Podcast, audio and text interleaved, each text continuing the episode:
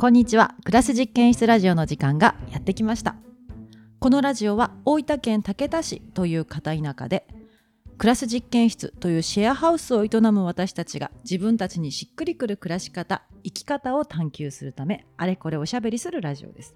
今回はクラス実験室の市原志保と夫の市原正史でお届けします。えっと何回目だ？だいたい2ヶ月くらい経ってるから、うん。11回目。11そんぐらい？ね、はい。毎週やって結構続いたよね、うん続いてる。ね。でねなんか本当はラジオを私たちのことを順を追って話していくとかもねあった方がいいんじゃないかなとは思ってるんだけど、はい。ね、移住してとかなんかこう私たちのこう、ね、インタビューしてしてるような人生論みたいな人生を追うみたいなのをした方がいいかなと思うんだけど、うん。ちょっとね計画性が必要でなんかちょっとまだ無理かなみたいなところがあるのでまたまた今日のつぶやき的な話をさせてほしいなと思いまして、はい。でちょっとなんか相相づちとか打ってよ「え何何?」とか言って。はい。で今日は空気を読むということをテーマに話したいと思います。パフパフパフパフパフ。空気読む。空気読む。はい。ということで。えなんかさなんかまあね本当今日の午前中に私オステオパシーっていうさうん。なんかあの施術を受けたのですよ。やりましたやりねました。はい。で、まあ、そこでねあのユウさんっていう人が来てやってくれて、うん。で、あのー空気を読む読まないっていう話になりまして、うん。でユウさんはある時に空気読まないって決めてまあ違うか。もともと空気を空気を読まない派なのかな、うん。でなんか一つエピソードとして話していたのがなんかある時ずっと施術の仕事してるんだけど 施術のところで「僕は今日から悪になります」ってみんなに言うようにしたんだって。でそしたらなんかその今までこういい人としてやりすぎてたなみたいな自分の中でのいい面を出しすぎてたなって思ってそれに対する違和感があって、でで自分の中でのこう悪っていうのももう出していきますっていうことを言い始めてそういうそのようにこう行動し始めたら今までこう一切プライベプライベートなことを言わないお客さんとかがいきなりなんか自分語りを始めたりとか、えなんか結構面白かったみたいな話をしていたっていうのと、もう一つなんかこうゆうさんこういもう初めコロナになって初めの頃はちょっとマスクとかもつけてたけどもう1年半とか2年くらい一度ずずっとマスクつけてないんだって。うん。でそんなんでさこう電車とか乗るとさやっぱりもうあからさまに睨んでくるおじさんとかいるんだって、えでそうした時にさどうするかっていうとさなんかさ変人で行くんだって。なんか睨み返すとかじゃなくニヤニヤ笑いながら目をカッて見開いてこうギュッと見つめるとあやべえこいつ尋常じゃないっていうことで触れちゃいけないやつだと。いなくなっていくみたいな話をしてて。なんかちょっとその話から結構面白いなと思って。でねなんかここクラス実験室の住人の人とかとも最近さ、うん。なんかはるくんとかつっちーとかともさ空気読む読まないみたいな話になって、こう空気って読まない方がいいみたいな、うんうん言ってたねみんなねうんうん。うんはいはいなんか話になったなと思って、うん。でなんか私自身なんか振り返ってみると空気を読まなかったりあるいはなんかあいつ空気読めないよねって言われてる人と昔から仲良くなることが多くてうん。なんかそこもちょっと面白いなと思って、うん。ちょっと空気を読む読まないとか空気読むってことってどういうことなのかなみたいな話をできたらいいなみたいなとこはいろで、うん。えまさやさんどう？空気読む？空気まさじゃ読めるでしょ 読めるっけ？え？空気特定の空気読むよね。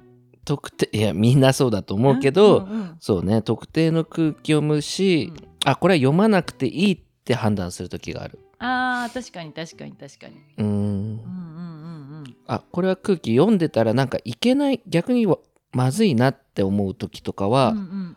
その読まないかも。うんうんうんううんん。どんな時？例えば。うーんなんか理ああの理不尽なこと誰かが言ってたりとか、うんうんうん。なんかそのなんだろうね。どんな時だろうとまあ、嫌いな人とか、悪ね。悪ね。うん。悪に私の中で悪認定したものに対してはそうそうそうそう。もう明確にこう向こうが要望してる空気っていうよりもうん、向こう向こうやそのその場の空気とかじゃなく読んであげない絶対、うんうんみたいなとこよね、そうだよね、うん。うんなんかさその空気を読むっていうのをさちょっと分解してみたいなって思うんだけど。そうね。え難しいよ、ねそうだよね。え空気って何なんだろう？みたいな。こうん。こで言うねでちょっと思ったのは空気って何人以上で発動するのかなと思って。はいはいはでなんか空気と相手の思考って違うのみたいなところでちょっと思っい、て、うん、なんかその1対1でもさ空気読むっていう言葉で出てきたりするじゃん。空気読んで言っちゃったとかさ。うんはいはい。空気じゃなくさ相手の思考じゃなくし相手の思考心が相手のがこう思ってるんじゃないかなと思って。なんか相手の出していたこうメッセージとかを感じ取ってこうやっちゃったっていうのとなんか空気言って読んじゃったっていうのってなんか微妙に違うのかなとうん思っはいたりしてうんわかる？うんそうかなって気がする、ね。うん、なんかちょっと思ったのは1対1でもなんかそこに常識とか一般論をリンクさせてなんか行動とか言動を選択しちゃうっていう時に空気読む感じになるのかなと思ったり。えーでもなんか私とマサイさんって1対1だとさ空気読んじゃうとかっていう感じなのかな？使う？1対1でも空気読むって言葉使う？使うよね。使う。ね。うん。まあそれって空気って気持ちのこと言ってんのかな？いやなんかその昔の習慣だったりうん。なんかもう日本では当たり前とされているような文化から外れることを空気を読まないっていうんじゃないの？うーん。なんか私とマサイさんの1対1ではさマサイさんの気持ちを読んでていいはずなのにさなんか空気読んでみたいな言葉使っちゃったりするよね。何なんだろうね。師匠が勝手に思ってたってこと？うんそうかもね。そうだね。空気読むってさ。まあかも。わかんない。そうあた当たってるかもしれないからね。うん、確かに。えかも。空気読むのってさなんか相手の気持ちを確認する以前になんかこうこちらでこういう時は常識的にこうだとかこういう時には一般的にこうだっていうふうに判断して行動することを言うのかもね。うん。気持ちを読むんじゃなくうん気持ちの一歩手前のところでのそうこっちの想像側想像で判断するみたいなところがあるのかもね。ああその人のね、うんうん受け取る側の思いだったりね、うん。価値だったりね。まあそれはあるかも。ね、それはなんか空気を読ませる側というかその私と正志さんで言って私がなんか空気読んで行動するってなった時には正志さんがどうだっていうよりも正志さんを見て私があれこれ想像して判断するっていう時に正志さんの気持ちを読んでっていうよりも正志さんの言動から私がいろいろ考えてそこにこう流れていくものききっとこうであろうっていうところで行動しちゃうみたいなところが空気を読むっていうのかもね。事実確認をしないままみたいな、まあ確かにね。だから見えないから空気っていうのかもしれないね。しないよね。聞いてたらそれはなんかもう全然違うもんね。聞いてた？らあどうなのってどうなのって聞いてさ「えいやそれやってほしくない」って言ってんのにさ、うんうんうんうん意見やり始めちゃったらさうんうん「おいおい」みたいな。そうだよね 面白いね。でもなんかそしてそもそもなんか空気読むってなんかなんでするんだろうみたいなこともちょっと思って歩踏み込んでもう少しでもさ事実確認してさ行動してもいいはずじゃん。うん。でも1対1でもさ空気読んでさ例えば私とままた私とマサイさんで言うとさ私が私志保がどうしたいかっていうよりもマサイさんの要望をあこうだろうなっていうことで選択をするっていうことで、まあ、それがね私の要望と一致してることもあるだろうけど。いやなんかそもそも空気読むってなんかこう初めは敵じゃないよっていうメッセージだったんじゃないかなってちょっと思って。で寄り添ってますよってあなたの側に私は。あなたのこと分かってますよ、みたいな。うん。確かにねね、空気読むってことっていうのはなんか結構敵じゃないよっていうメッセージとしてすごい機能していて。でなんか今よりもさコミュニティが固定化してたりさ価値観が均一だった頃だったりそういったこう特殊なシチュエーションに関してはすごい有効なんだろうなと思ったりして、うん。ね、例えばさ学校とかさ中学時代とか超空気読んでたなって思うし。うーんああいうさ学校ってさコミュニティめっちゃ固定化してて、うーん。でその狭いところでさなんか私はこう全然違う価値観持てますみたいなうん状況ってさなんかこうやりにくいところがあって。確かになんかよくねテレビとかでも描かれるようなうんうん。話だね今のはね、うんうんうん。うんが会社でもありそうだね、うん、そう学校とか会社とか、はいはいはい。あとねその私たちは田舎にい田舎大分県竹田市っていう、まあ、いいわゆる田舎町に移住してきてるけど、うん。そんなにこうさある特定のコミュニティっていうもともと竹田にあるある特定のコミュニティっていうのには属してないじゃない？うん、まあ深くね。深くは。うん。でね、まあ、クラス実験室っていうシェアハウスをやってて強いて言えばなんかクラス実験室のシェアハウスを起点にできているコミュニティっていうところにいるのかもしれないけど、うんうん。でもなんかねこのシェアハウスに集まる人がコミュニティあの空気読まない方がいいよねみたいなことを言う人が多いっていうところはまあすごいね楽なところというかさ。うん。結構いろんな人がいて価値観とかあそれ違うと思うみたいなうん。ことを言うことが面白いって受け取るような、うんうんうん。なんかそういった価値観の人が多いから、なんかザ空気読むっていう行動ってあんましてないなと思ってて、うん。なんかその空気って読むっていうよりも作るものみたいなイメージが私にはあって、うんうん。なんかその空気読んでみんなが同じことを言うんじゃなくえあなたはどうなんだろう？とかこの人はどう思ってるんだろう？っていうようになんか今まで明かさなかった気持ちとか発見しなかった思考みたいなものがこうみんなでみんなでいることでみんなじゃなくても複数でいることによってなんかそこがこうあか明らかになっていくみたいなことがすごい楽しいなってうん。思うから、はい。なんかそのザ空気読むみたいなことってそんなしてないなって思うんだけど、うん。でもねその今よりコミュニティが固定化してたり価値観が均一だった頃っていうのはその空気読むってこともまあ有効だったんだろうなとは思うのよ。その例えば村社会とかですとかさ。うん。でもね今ってね多様すごい価値観が多様になっててみんな違うことを考えて違う常識がある中で、うん。空気読もうと思うとさ地雷踏まないことばっかり考えちゃうんじゃないかなと思って、うんだからなんか今ってさ空気読まない方がいいと思うっていう人が増えてるのってさなんかその価値観あ価値観が多様化多様化してる中で空気読んじゃうとなんかその会話無意味になっちゃう傾向があるんじゃないかなとう思って。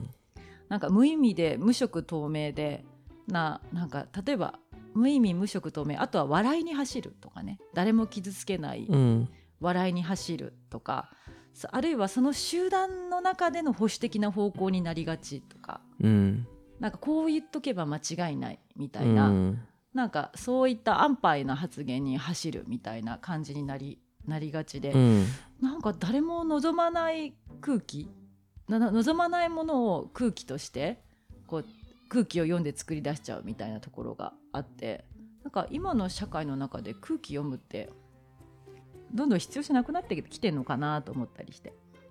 うんそうね。コミュニケーションの一個だったのかもしれないね。うん、少し前のね。うん。少し前のでそう社会で,、いうコミュニケーションが他でも取れるようになったってことがあるのかね。えそしたら。えどういうことどういうこコミュニケーション新しいコミュニケーション方法が出てきたり逆にそういうコミュニケーションを不要と思ったりとうん。だから空気読まなくていいっていう。うんうんうんうんうん。そうだね。でもね今でもさなんかあの空気読まなきゃダメな雰囲気のとこに行っちゃうとさマジちっちゃくなっちゃうね。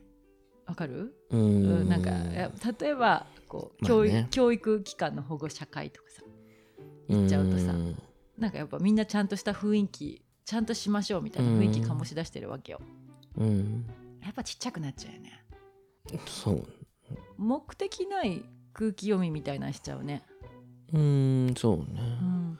まあ別にその本人がそこにいてなんか得られるものを感じてないから別に KY じゃなくてもいいしまあ別にうん黙って座ってりゃいいって話でしょ？今の話って。そういうことじゃないの？でもなんとなく息ぐ息苦しいみたいな。まあそれは自分のスタイルと違うからやっぱ息苦しさはあるよね。うんいやだからなんかさが例えばそその午前中施術してくれたゆうさんと電車の話をして、なんかこう電車に乗ってたらなんかこう体がギュッと縮こまるような感じがあってだからゆうさんはいつも電車の中でずっと動いてんだって。その体がこうギュッて縮こまるような感じがあるから気持ち悪くって体をほぐすために例えばこう電車に乗ってたらずっと片足片足上げてんだって。うん。片足上げてそれでもこう倒れないようにこう電車に乗るような感じとか。うん。なんかバスでもそう絶対つり革とか使わないんだって、うん。でか急急カーブでも波に乗るような感じで体重移動だけでこけないっていうことをして。そういうゲームしてるやつもいたな。いるよね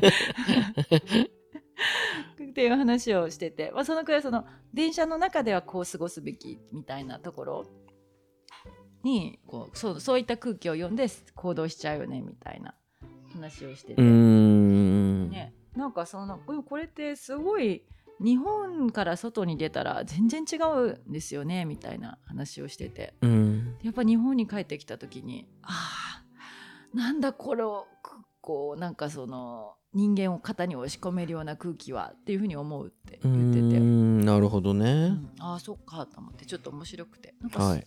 なんかそういえばさなんかうちに前すごい外国の人たちがボランティアさんでいっぱい来てくれた時あったじゃない、はい。そうなんか一時コロナが始まる前に DIY のボランティアを募集してて本当ね一度にはなんか5人とか6人とか全員国籍が違うボランティアさんが来てくれてることもあったくらい、うん。本当にいろんな国の人が来てくれてなんかすごい感じたのはあ仕事の真面目な仕事の仕方っていうイメージが私が思うような真面目さとちょっと違ってて、うん。それがすごい面白かったなと思って。なんかこう日本人って真面目みたいな風にこう言われるからなんか仕事の仕方とか外国の人が来たらちょっとこう緩く感じるのかなとか思ったけど、うん。なんか目的に対するこう取り組み方みたいなものはすごい意識が高くて、うん。なんかこっちがびっくりするくらいで、うんうん。ね、例えばなんかあの時間になったからおしまいにしようとか言って言ってもいやここまであのここまでやっといたらあの明日次のステップ進めるんだったら時間なんか過ぎてもちょっとくらいやるよみたいな感じで、うんうん。こう終わらせてくれたりとか。はいはい。なんかねこうやりたいんだみたいな話したらあこれが目的なんだったらこうした方がいいんじゃないかなって思うとか、うん。なんか向こうで考えて提案くれたりとかなんかそのねすごいこうどうやったら素敵になるのかっていうね私たちが作りたい空間のために自分たちはどうやったら貢献できるのかみたいなことをさ、結構本当みんな考えてくれてそうださね。でね時間あなんか早く終わったからもう今日おしまいにしてもいいよとか言って言っても結構いやできるしみたいな。なんかやった方が助かるでしょみたいな。遠慮せず言ってよみたいな。なんかねすごいすごいなって思思って。でもなんかねそのやってる時の雰囲気とかはザ真面目っていう雰囲気じゃないんだよね。そうだね。うん。うん。なんか歌歌ってたりとかうん。喋ってたりとかさ、すごいこう楽しいワイワイした雰囲気なんだけどこうやることやるみたいな感じで、うんうんうん。いやなんかこう日本の真面目感とこうちょっと違ってて、うん。それがすごい面白くて、なるほどね。ね日本の真面目ってこう真面目な雰囲気出すみたいなところから入ったりするじゃん。やってますみたいな。そうね。型みたいなね。うんうんうん、なんかなんかそれが違ってて面白いなってすごい思って、なんかそれでちょっと思ったのがプラトンとアリストテレスみたいなこうその古代ギリシャの哲学者たちがさうん。みんなさ寝っ転がってお酒飲みながらめっちゃ真面目な話してたみたいなを聞いたことあって、うん。でそのそれに対して日本のさ明治期の元武士の娘うん。が書いた文章にこう書かれてたこんなことが書かれてましたみたいな紹介をさが本であって、うんなんかそれがあ武士の娘のところに家庭教師に来てくれた人がいましたと。でその人が急にいなくなっちゃった帰っちゃったんだって先生が。でそしたらその武士の娘は「あ私の姿勢が悪かったからだ」と。うん私の学ぶ姿勢ができてなかったから先生は帰ってしまわれたんだってすごい恥ずかしくなったっていうエピソードがなんか紹介されててそれすごいさ対比じゃない？うん。なんかやっぱね型から入るみたいなところが日本の文化にそもそもあって。うん。あそれに対して型じゃなくこうし思想や思考が目的なのであれば形は別でしょ？みたいな。そこでの分断があるっていう、ね、そのうん。ヨーロッパのルーツになる哲学の考えがそこにあるみたいなことを考えると結構面白いなと思ったりして。違いね。うんでもね日本はじゃあ日本は型から入るのが普通なんだから型必要でしょって言うともうねちょっとそれもむずいところがあるよね。こんだけねみんなそれぞれの形で生きてるのに誰もが納得する型をこう踏襲しようと思うとすごい保守に走るしかなくなるみたいなね。うん。わかる？何の話？これ。型の話？なんだっけ？空気の話だ空気の話だな。まあ型の中に自由度はないみ型を守れっていう空気があるよね。うん。型を破るっていうことが空気を破るみたいな、うんうんだからやっぱその空気を型があった方がみんな空気を見やすい。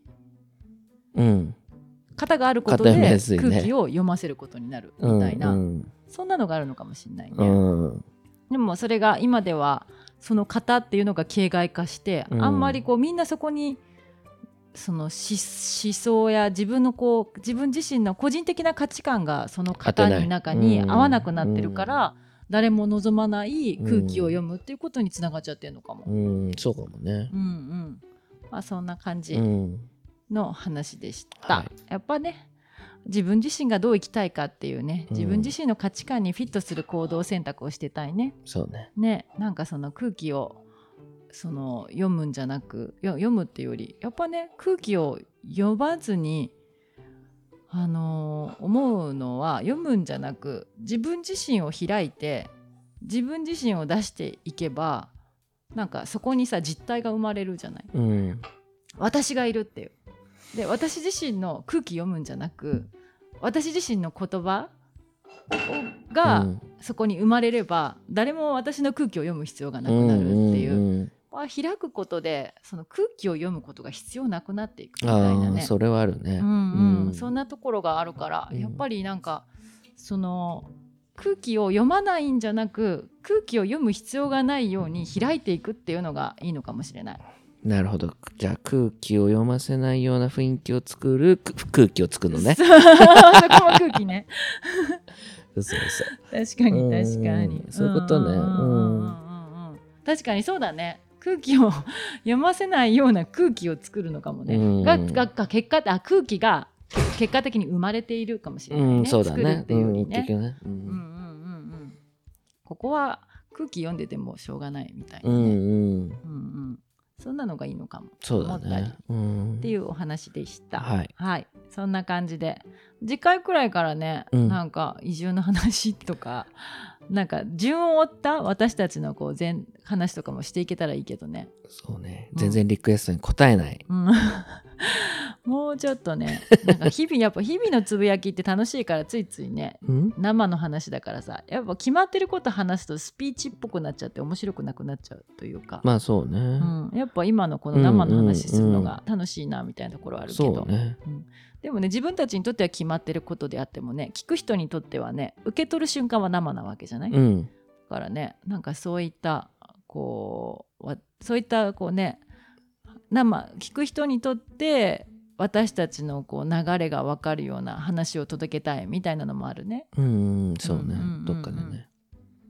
そんなところでございまして毎週月曜日更新予定で、ぜひあの Spotify とか Podcast とかで評価のボタンがあると思うのでポチッと評価していただけたらとっても嬉しいです。はい。はい。そんなところであとなんかこんなねこんな話聞きたいっていうのも ぜひ聞かせていただけるとそれに沿って次こそ話せたらいいなと思います。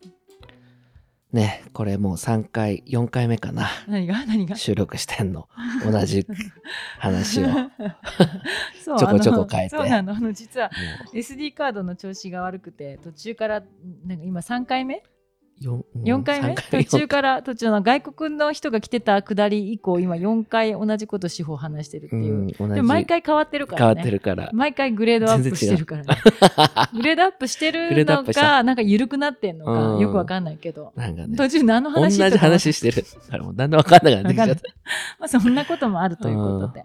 はい。ってな感じで。それではまたまた。た。はーい、さようなら。